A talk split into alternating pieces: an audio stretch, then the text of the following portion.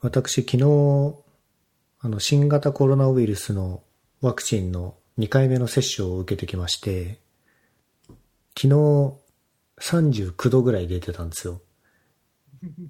で、今朝測って38度超えてたんで、あ、もうこれ今日ダメだなと思って、ずっと今日休んでましたね。今どうなんですか？今ちょっと測ってないけど、やっぱ昨日よりはだいぶ楽になっているので、まあ、体温下がってきたのかなとは思います。え、モデルナ製ですか？はい。やっぱり大体の人熱上がるっぽいっすね。うん。なんか、僕の今いる会社 10X でも、まあ、ここ数日2回目受けた人が、まあ、結構何人かいらっしゃるんですけど、うん。まあそうですね。まあ大体の人がやっぱ熱上がったりとかしてる気がしますね。まだ、北出さんは、僕来週なんです。あの、解熱剤用意しといた方がいいと思います。あ実はですね、1回目打った後にすぐ薬局に買いに行きまして、備えは万全です。僕もね、普段熱とか出さないタイプなんで、まあそんなに言うても上がらんだろうって思ってたんですけど、あんまり人生見ないレベルの体温まで上がったんで、ちょっとびっくりしましたね。かなんていうか、体温だけなんですかね。こう、咳とか、ああいう風邪っぽい症状は他には出ない感じなんですかね？えー僕の件に関して言えば、今のところないですね。筋肉痛と熱ぐらいかな。辛そうだな頑張ってください。多分仕事にならないと思います。うん、もう休む前提でちょっと動いております。はい。そうなぁえっ、と、北系さんは、サウナの話ですかね。サウナの話しますか。僕は最近、あの、代々木から引っ越しをしまして、はいはい。文京区にいるんですけど、文京区。はい。えーっと、あんまり詳しくないんですけど、東京ドームとかあるとこですよ。そうですね。僕はあの、駒込とかの方が近いんですけど、まあそうですね。あの、東京ドームとか、後楽園とかはそうだと思います。で、行くサウナスポットとかも、こう変えなきゃいけないんで、いくつか探し回ってたんですけど、こう、緊急事態宣言下かどうかに関わらず、やっぱサウナって人気スポットで、ブームですよね、最近ね。本当にそう思います。なんで、ちょっと、ホテル需要が下がってる今、これはチャンスなのではと思って、あの、道民インのあ方に泊まって、その中に併設されている、ほえーサウナに入ったりしてますね。これ結構快適だなと思いました。まあ、ホテル需要はさっき下がってるって言いましたけど、やっぱ人もいないし、えっ、と、一泊にも3、4千円で行けるんで、あ、安いっすね。そうなの。割ともう恒常的に3、4千円でずっとえー、運営してるみたいで、まあ、やっぱこう、稼働率上げないと話にならないんですよね、ホテル側からすると。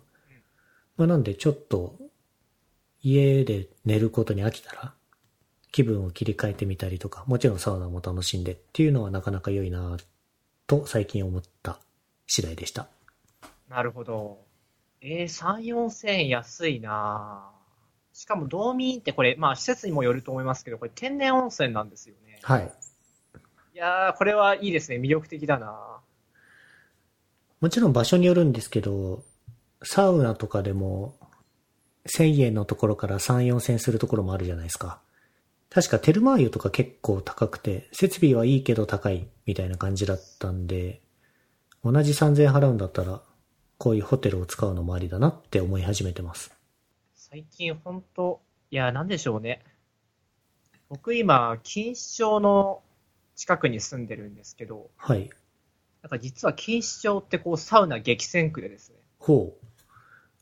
めっちゃサウナあるんですよ。あれ、黄金湯とかって錦糸町じゃない？あ、小金湯ですかね。黄金湯か。小金湯、錦糸町にあります。これなんかこの間なんだっけ、茶道ってあのドラマで取り上げられてましたよ。はい。これ有名でよく聞きますね。小金湯、そうなんですよ。ちょっと狭い感じなんで、やっぱ混んじゃいますね。うん。あと、今、茶道ってあるドラマ今シーズン2やってると思うんですけど、はい。シーズン1の第2話に登場したニューウィングっていう、これも錦糸町にあるサウナなんですけど、うーん。これはね、泳げるプールがある。あ、泳げる水風呂か、があるんですよ。はい。なんか普通水風呂ってこう、なんだろう、泳いだりとか、なんか頭までつけたらなんか、そうね。行儀が悪いみたいになると思うんですけど、まあこのニューウィングの水風呂は、なんていうか結構でかくても、本当プールみたいな感じなんで、まあ、そういうことしてもいいよみたいな。確かにね、プールって呼ばれていれば、泳いでも良さそうな感じは。あれ二つとも行ったんですか？二つとも行きました。それぞれのこう、コスパとか体験としてはどうだったんですか？ニューウィングは、サウナ自体の内容で言うと、温度設定が絶妙なんですよね。ほサウナの温度が96度か7度くらい。う。うん。で、水風呂が15度と、あともう一個なんか18度ぐらいです。2種類あって。ほうほうほなんていうか、絶妙な温度設定なんですよね。こう、熱すぎず、まあ、水風呂に関しては冷たすぎずみたう。いうな。ん。まあ、それはいいんですけども、ちょっとお値段がやっぱりするというところで、えっ、と、2時間コースで1800円。あー、絶妙なとこついてきますね。で、4時間コースだと2000円なんですよ。まあ4時間もいないからな。そうなんですよね。半額にして半分でいいんだよね、正直。そうなんですよ。で、まあ一方の小金湯の方は、えーっと、まあ銭湯なんで、金額はまあちょっとお安めですね。サウナ付きで多分まあ1000ちょっとぐらいかな。うんうん。で、まあサウナ自体は、なんていうか、いいんですけど、なんて言えばいいんだろう。ちょっと攻めてる温度設定というかですね。うん。サウナの温度が100度で、うん。水風呂が多分15か14度くらいなんすよ。あー、許容範囲だけど、ちょい冷たいか。そうなんですよね。まあ、なんていうか、たまに行くにはいいんですけど、うん。なんていうのかな？かサウナって僕、2種類というか、あるなと思ってて、はい。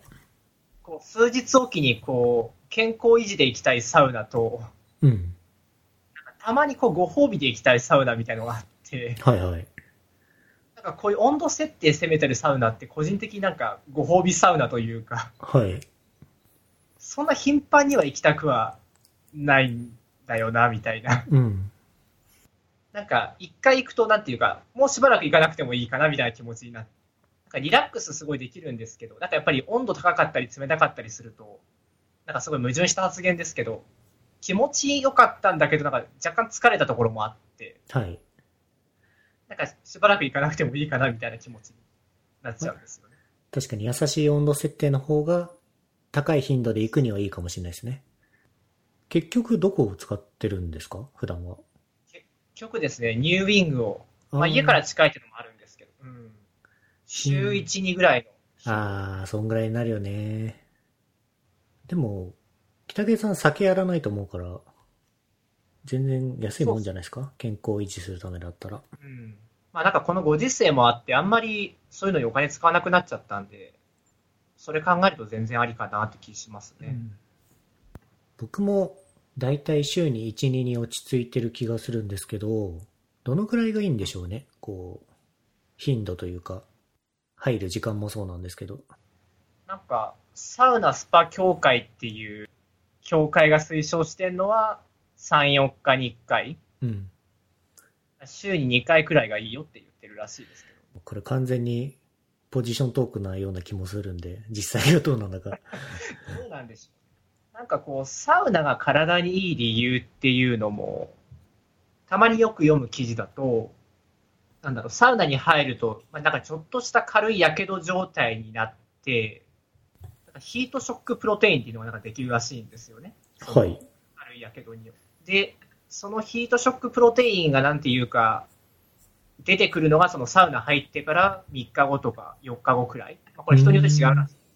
で、このヒートショックプロテインっていうのは、その、なんだろう、サウナ入ったことで傷ついた、その、なんだろう、炎症を起こしてる部分を治すこともやりつつ、その体のなんか疲れてる部分にも効くよみたいなのが、その体が、サウナが健康にいい理由として挙げられてるんですけど、へえ。僕僕なんかちょっと若干これマイナスイオンっぽいなというか、はい。ちょっとうさんくさいなと思っちゃって。ます。私たちがサウナに求めてる快感って、サウナに入って急激に体を温めて、水風呂に入って急激に体を冷やして、血流を急激に良くした結果のあの、整うっていう快感だと思ってたんですけど、このヒートショックプロテインってね、ちょっと違うじゃないですか。むしろその、入って数日経った後の体に対する恩恵の話だと思うんで、ちょっと聞いたことがなかった。サウナが健康にいい理由なんかいろいろあって、どれが本当になんだろうとかちょっと最近 思ったりしてます。つうか、サウナは体に悪いみたいな話もありますからね。ありますよね。心臓に良くないとか。そうまあ普通に考えてそうよね。うん刺激は強いからね。いや、結構なんか、なんだろう、サウナ出て水風呂入るまでちょっと僕、いつもドキドキしてます。心臓止まんないかなって。北系さん的にはこう、リラクゼーション目的で行ってるんですか？仕事とか、プライベートのモヤモヤとかを晴らすために行っている？なんか、そういう意味合いが最近強いですね。なんか、なんだろう、お仕事してて、なんかいろいろ出てくるんですよ。なんかこの部分どうやって実装したらいいかなとか、データベースの設計どうしたらいいかなとか、なんかいろいろ出てくるんですけど、なんか行き詰まっちゃってどうしようもなくなった時に、サウナに行って、なんか休憩してる時になんか急にハッとなんか浮かぶというか、うん。アイディアってなんかリラックスしてる時に思い浮かぶってやつ聞くじゃないですか。なんか、風呂入ってる時とか、トイレ入ってる時とか、なんかちょっとこう、ふと力が抜けた時に思い浮かぶみたいな。うん。サウナは結構そういう状況になんか無理やり自分をうん置くことができると。だから、なんすかね？なんか最近僕ちょっと、そういう悩みがない状態でサウナに行くのちょっともったいないなみたいな気持ちに なってますね。じゃあ、業務時間中に行った方がいいんじゃないですか、これ。会社が OK してくれればうん行きたい。すいません、ちょっと設計するんで、サウナ行ってきますって。いや、でもなんか下手に、なんていうか悩むよりは、そっちの方が多分いいなって気しますね。うん。あとなんでしょう、もういっそのこと、サウナで仕事するみたいな。あー、なんか Wi-Fi ついてるとこだったらそういうのでも良さそなんか両国に江戸湯っていうスパがあるんですけど、そこはなんか、湯ワークっていうなんかコワーキングスペースがついてるんですよ。多分もともと、なんだろう、多分お風呂かサウナだったかの空間だったと思うんですけど、そこなんか多分、なんかの理由で使わなくなって、その使わなくなったところをなんかコワーキングスペースとして開放してる。でも、料金がおいくらなんだ？なかなかいい値段するんですよ、これも。あーなるほどね。まあもう一日いるぐらいの気持ちじゃないとダメですね。あー朝風呂だとちょっと安いけど、まあでも、一般で2750円か。なかなかいいお値段。ね、払えるんだけどね。払えるんだけど、ちょっと、ポンポンポンポン出すのは気が引ける値段ではありますね。まあでも一回ここ僕土曜日だったかな。なんかこう友達に誘われて行ったんですけど、はい。いやもうサウナ入った後ってもうリラックスしちゃって、もう全然作業にならなかったっすね。ダメじゃん、それじゃ。ダメですね、なんかね。業務時間でいけないね、それは。業務時間いけないっすね。なんなんだろう、アイディアは浮かぶんだけど、体が、指が動かない。小金湯は、ロウリュができるんですね。セルフロウリュができるのはいいね。黄金湯は、なんだっけ、オートローリュですね。オートロウリュか。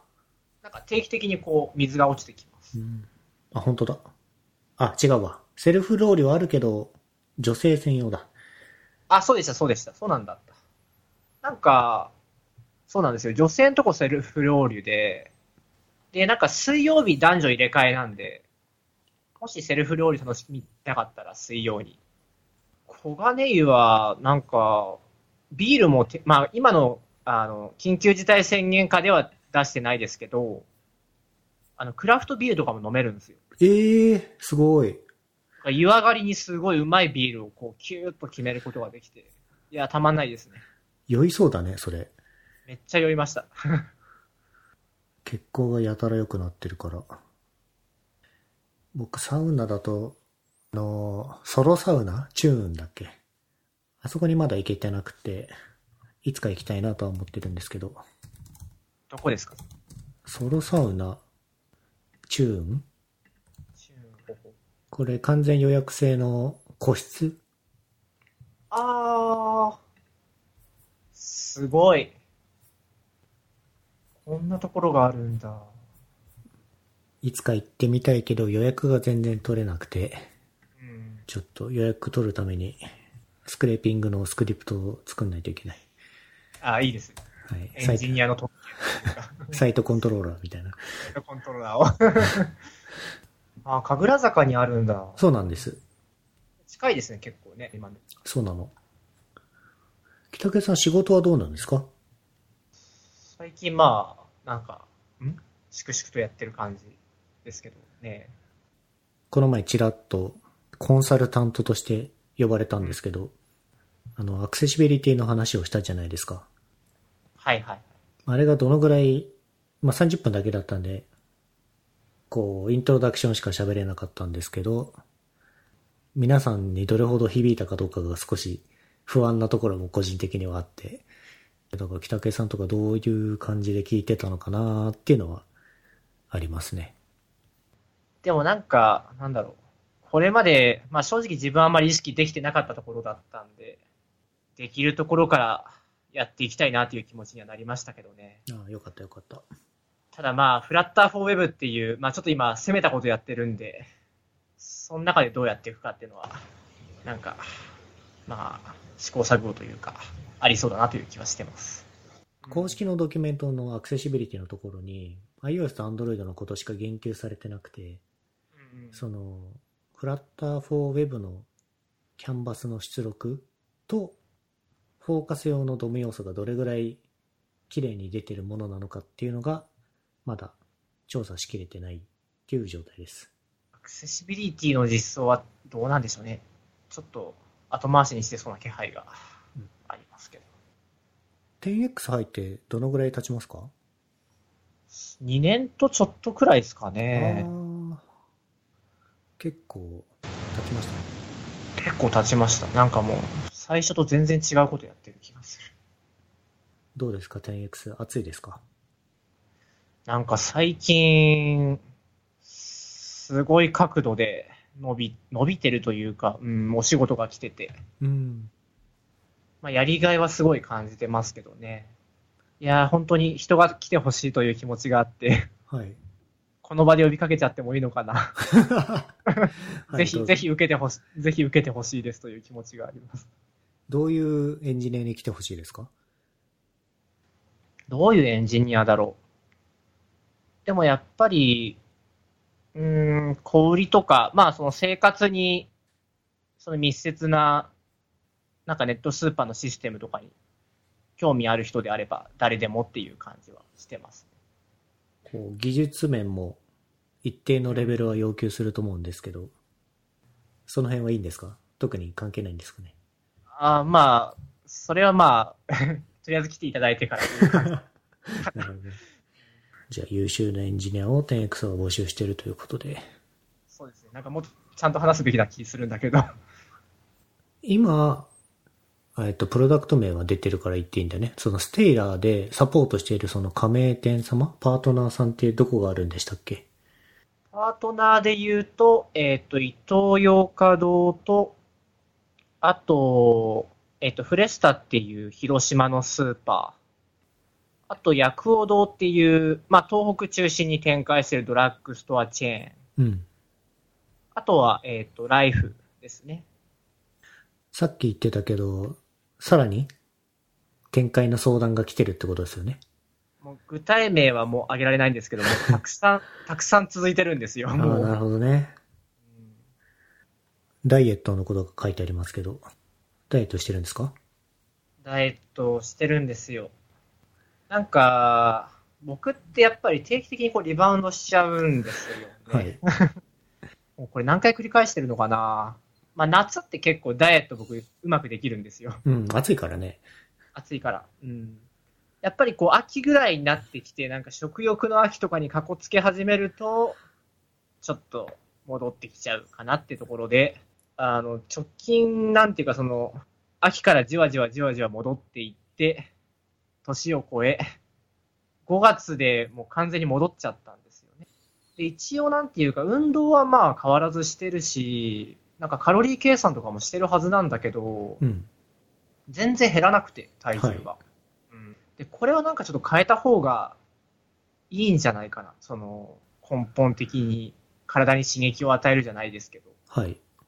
で、まあ僕ちょっとサッカーの、なんだろう、観戦が趣味なんですけど、はい。なんか僕の応援してるチチームの、なんかすごいそういう健康に気を使ってる選手がいて、えっと、まあ今スペインの代表の、なんかマルコス・ジョレンテっていう選手がいるんですけど、はい。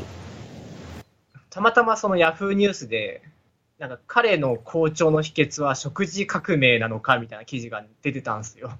で、なんかその記事読んだら彼が好調なのはその、なんか最近ちょっと流行ってる16時間断食っていうのをやってるからなんじゃないのかみたいな。うんうんえー、なんかちょっとこう断食ってそういう、なんかさっき僕が言った、なんだろう、ちょっとマンネリ化してる状況に、ちょ,、まあ、ちょっとした刺激を与えられそうだなと思って始めたんですよ。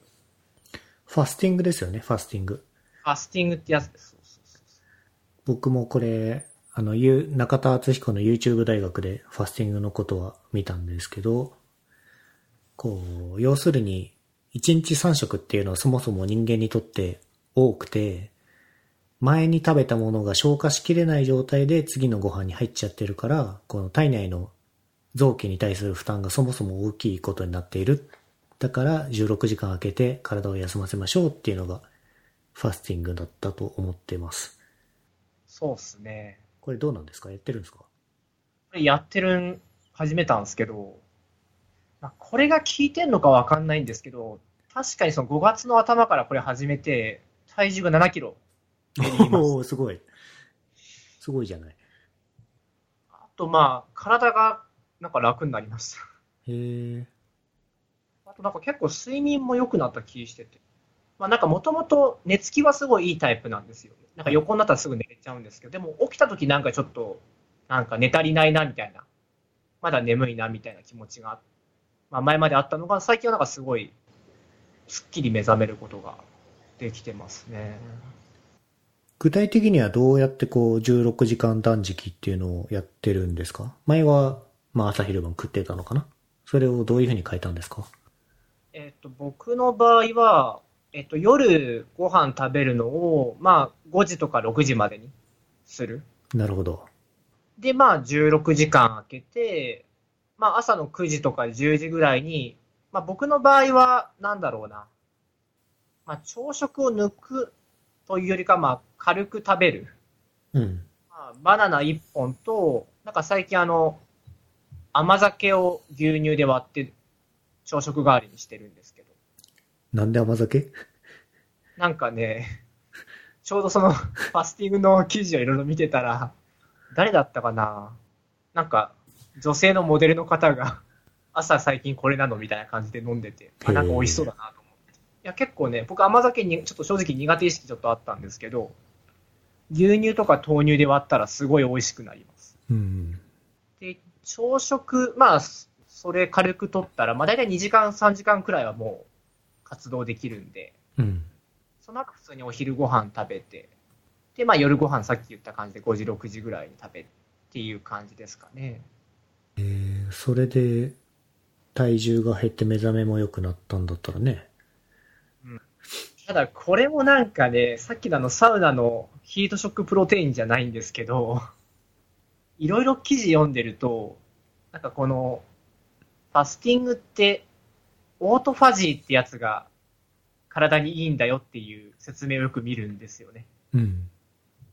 なんかオートファジーっていうのは、まあその記事によると、なんか人間ってお腹が空いてる、まあそういう飢餓状態みたいになった時に、エネルギーを確保するために、なんか細胞が、その古くなった細胞を食べると。へえ。で、まあこれ自体はなんていうか、そのノーベル賞のなんか、日本人が取ったやつだったかな、確か。それの受賞理由とかにも発見したからその受賞したみたいな、そういう受賞理由にもなってて、まあそれ自体ちゃんとその現象としてあるんですけど、果たして本当にこの16時間断食によって、このオートファジーというものは本当に体の中で起きているんだろうか、みたいな。うん。本当にこれによって痩せてるのかな、とか、そういうちょっと疑問が僕は持ってたりします。まあ、さっき潜水さんおっしゃったみたいに、単純に3食がなんていうか、その消化しきれてないというか、負担かけてるんじゃないかなっていうのが僕はそう理由なんじゃないかなって気がするんですよああ。だから北系さんの体の中でオートファジーが本当に起こってるのかはわからないと。なんか特別な設備がないと分かんないらしくてですね。まあでもね、これ調べようがないというか、そこまでやってもって感じがするんで、結果痩せればね。あ一応なんか、このファスティングの、なんていうか、デメリットというか、気をつけなきゃいけない点として、筋肉量が落ちちゃうっていう、かもしれないっていう。だから、筋トレは、なんていうか、気持ち多めにやりましょうっていうふうによく言われるんですけど、僕、なんか毎日その体組計に乗ってるんですけど、はい。で、筋肉量もそれ分かるやつなんですけど、一応筋肉のその体の中の割合はなんか増えてってるんですよね。ちょっと最近の北系さんの体型を知らないけど、贅肉が落ちて割合が、あの、筋肉量の割合が増えてるっていう話ではない？まあそうかもしれない。まあでもなんていうか、筋肉だけ落ちてるわけじゃないんだなっていうのが、まあまだ脂肪メインで落とせてそうだなっていうのが。なるほど、なるほど。まあ、ランニングとかも、体を、のエネルギーを使うっていう点はいいんですけど、結局あれも筋肉を削っちゃう運動なんで、そうなんですよね。筋肉量を増やして代謝量を上げたいんだったら筋トレをした方がいいっていうのはありますよね。ありますね。僕結構前はマラソンとか、まあやってて、全然筋肉つかないというか、むしろ落ちてたんですけど、うん。まあ、最近はそこもやっぱ意識して、1回の走る時間は30分以内とかにしてますね。ダイエットのために走ってる方とか多いと思うんですけど、意外と多分ここを知らない人もいて、まああの、うんマラソン選手とか見るとね、こう、自明なのもわかるかなと思うんですけど、結局、走る時の燃費を良くするために体を多分小さくしようとするんでしょうね。うんうんだから、代謝を上げたいんだったら筋トレっていうのはよく聞きます。まあ、またマラソンとか出たいんですけど、まあ、人、もうちょっと体絞ってからにしようかなと。そうよね、なんか一時期マラソンマラソン行ってた気がする。でもあの頃すごい悩んでたんですよ。なんか、あんだけ走ってるのに全然脂肪落ちねえな、みたいな。あんまりね、北系さんがデブデブしてるイメージないんだけどね。まあタッパーあるからかもしれないけど。今、体脂肪率がですね、まあ、暴露しちゃうと17%ぐらいなんですけど、あ毎月、その今、このファスティング始めてから、毎月1%ずつぐらい落ちてってて、ー、うん。まあ、もうちょっと続けて15%ぐらいまでいけたらいいかなと。そうですね。なんか、一桁台までは全然する必要ないと思うけど、確かにもう一回りぐらい絞れそうな感じはする。そこまで絞ったらもうちょっとまた長めに走ってもいいかなと思って。良さそう。最近買ったもの？なんか最近やたら物壊れるんですよね。仕事の怒りを物にぶつけてるからとかそういう話ではなくいて。やいやいや、そ そんな話は全然ないんですけど。いや、なんか会社の MacBook もなんか、急にバッテリー膨らんじゃったりとか、はい。あとまあ、まあ、それは単純に買い替えたんですけど、あとその、ディスプレイもこの間、なんていうか、フィットボクシングやってたら、突然倒れて、割っちゃったんですよ。あら。で、なんかもともと使ってたディスプレイが、その LG の34インチ曲面のやつだったんですけど、はいはい。まあぶっちゃけ、こんなにでかくなくてもよかったかなという気持ちになって、うん。ちょっと次はその、デルの 4K の27インチのやつにしました。これか。あ、HDMI なんだ。そうなんですよ。あ、でも USB-C に対応してるのはいいっすね。うんうん。まあそこから充電とかも全然できるんで。で、まあこれ、まあ悪くないんですけど、やっぱ買ってみて思ったのが、なんか本当に僕、欲深いなと思ったんですけど、曲面に慣れちゃってるからか、なんか画面の真ん中ら辺が浮き上がって見えるんですよ。ああ、それは慣れの問題ではなくて？慣れの問題なのかもしれないんですけど、でもまだこの違和感続いてますね。買ってどのぐらい経ちますか？一週間くらいかななんかちょっと局面変えばよかったかなと、若干の後悔がありますね。普段からパソコンに向かって仕事してるんで、その違和感が生産性に影響してなければいいんですけど、まあ時期に慣れてくるかなとは思いたいけどね。なんか最近だと 4K じゃなくて 5K もあるじゃないですか。はいはい。それって選択肢に上がりました？5K ほどなくてもいいかなみたいな 気持ちになりましたね。あ、そっか。でもどうなんだろうやっぱそれも見てみたら世界変わって見えるのかなまあそれはちょっとあるかなと思うんですよね。結局、M1Mac じゃなくてもいいだろうって思ってた人が M1Mac を買って、もう戻れないってなるのと同じ話かなと思ってて。なるほど。あれ、ま、Mac のバッテリー膨らんだんだったら、新しい Mac を買ったと思うんですけど、多分 M1 ですよね。M1 じゃないんですよ。え、なんで？なんか、いや、エミュレーター立ち上がんなかったりとか、いろいろハマるのめんどくさいなと思って、ああ、そういうこと？インテルでいいかなと思っちゃいました。まあ、アーリーアダプターの苦しみはね、確かにあるけど。え、じゃあ、M1Mac まだ使ったことないです？ないんですよ。ああ、なるほど。ああ、でもこれ多分使ったら多分またこれはこれで離れられなくなっちゃうんでしょうね。これね、ちょっとこの何エピソードかで同じ話をしてるんですけど、すごいですよ、M1Mac。なんか僕の認識だとし音が静かっていうのと、あとまあ一個一個のなんか、なんでしょうね。動作と言えばいいのか。まあ、例えがあれですけど、ハードディスクから SSD に変えた時ぐらいの体感の違いがあるって話を聞いたんですけど、そんなもんなんですかね。そんなもんだと思いますね。動作もキビキビしてるし、ファンはそもそも多分ファンレスなんでないのかな？あ、そうなんですね。ファンないんだ。で、電池の持ちもいいし、えー、なんか長時間使ってて熱くなったりとかしないですか？今のところないですね。マジかインテル時代のがよっぽどありました。今もめっちゃブーって言ってますよ、僕の Mac。まあ、一回買い替えちゃったんだったら、また買い替えるのはあれでしょうけど。一回ちょっと個人の Mac で体験してみたいかな。うん、すごくいいので、ちょっと一回騙されたと思って、買ってみてくださいな。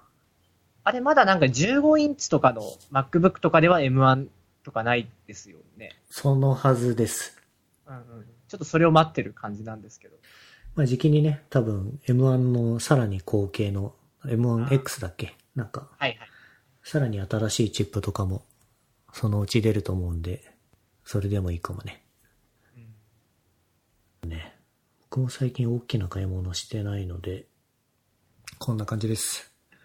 はい。はい。じゃあ、また、あの、仕事の相談が行くかもしれないんですけど。はい。よろしくお願いします。はい。ぜひぜひ。はい。じゃあ、北家さんありがとうございました。ありがとうございました。